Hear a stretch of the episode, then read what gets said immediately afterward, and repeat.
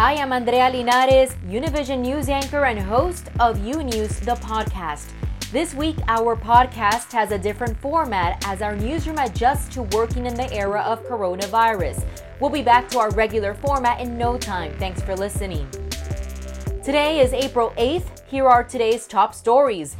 Vermont Senator Bernie Sanders ended his presidential bid on Wednesday. Sanders' announcement makes former Vice President Joe Biden the likely nominee to challenge President Trump in November.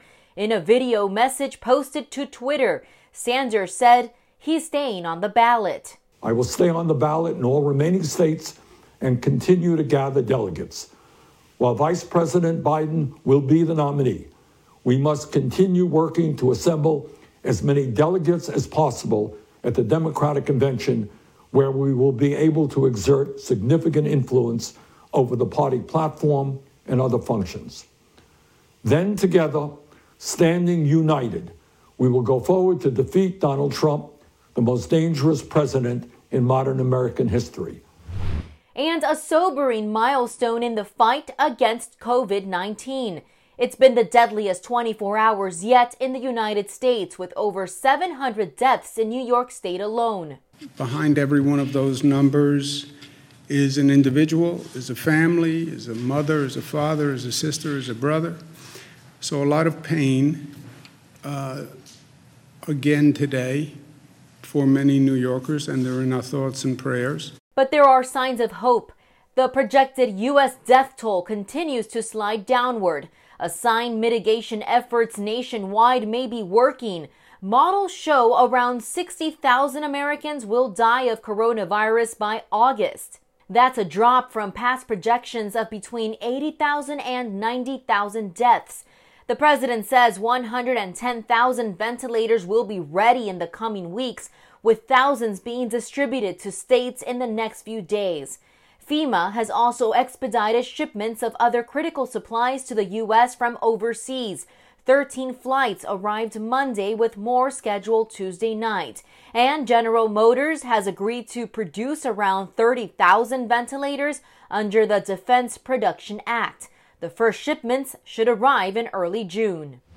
President Trump has removed the Pentagon's top watchdog from overseeing the $2 trillion emergency coronavirus funding.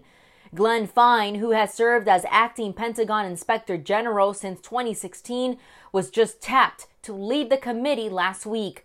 President Trump's office made the announcement about Fine on Tuesday, saying he'll go back to being Principal Deputy Inspector General. A Defense Department spokesperson did not explain why Fine was removed from that position. It's unclear who will now be tasked with overseeing the emergency coronavirus funding. Speaker of the House, Democrat Nancy Pelosi, reacted to the news. Fine was appointed by the president just around a week ago.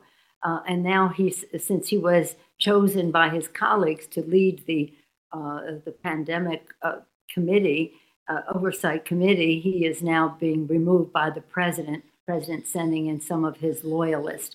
So this is a, really a problem. New data shows African Americans are more at risk of dying from COVID 19. Dr. Anthony Fauci of the White House Coronavirus Task Force addressed the issue during Tuesday's briefing. We have a, a particularly difficult problem of an exacerbation of a health disparity. We've known literally forever that diseases like diabetes, hypertension, obesity, and asthma are disproportionately afflicting the minority populations, particularly the African Americans. In Michigan, African Americans account for 41% of coronavirus deaths, even though they make up 14% of the population. Over in Illinois, 43% of the people who've died are African American, even though they make up 15% of the population. And in Louisiana, African Americans account for 70% of the deaths in that state, even though they are a third of the population. Dr. Fauci added there's no solutions at this time except to give people the best care possible to avoid complications. And a sense of normalcy is returning to the place where it all began.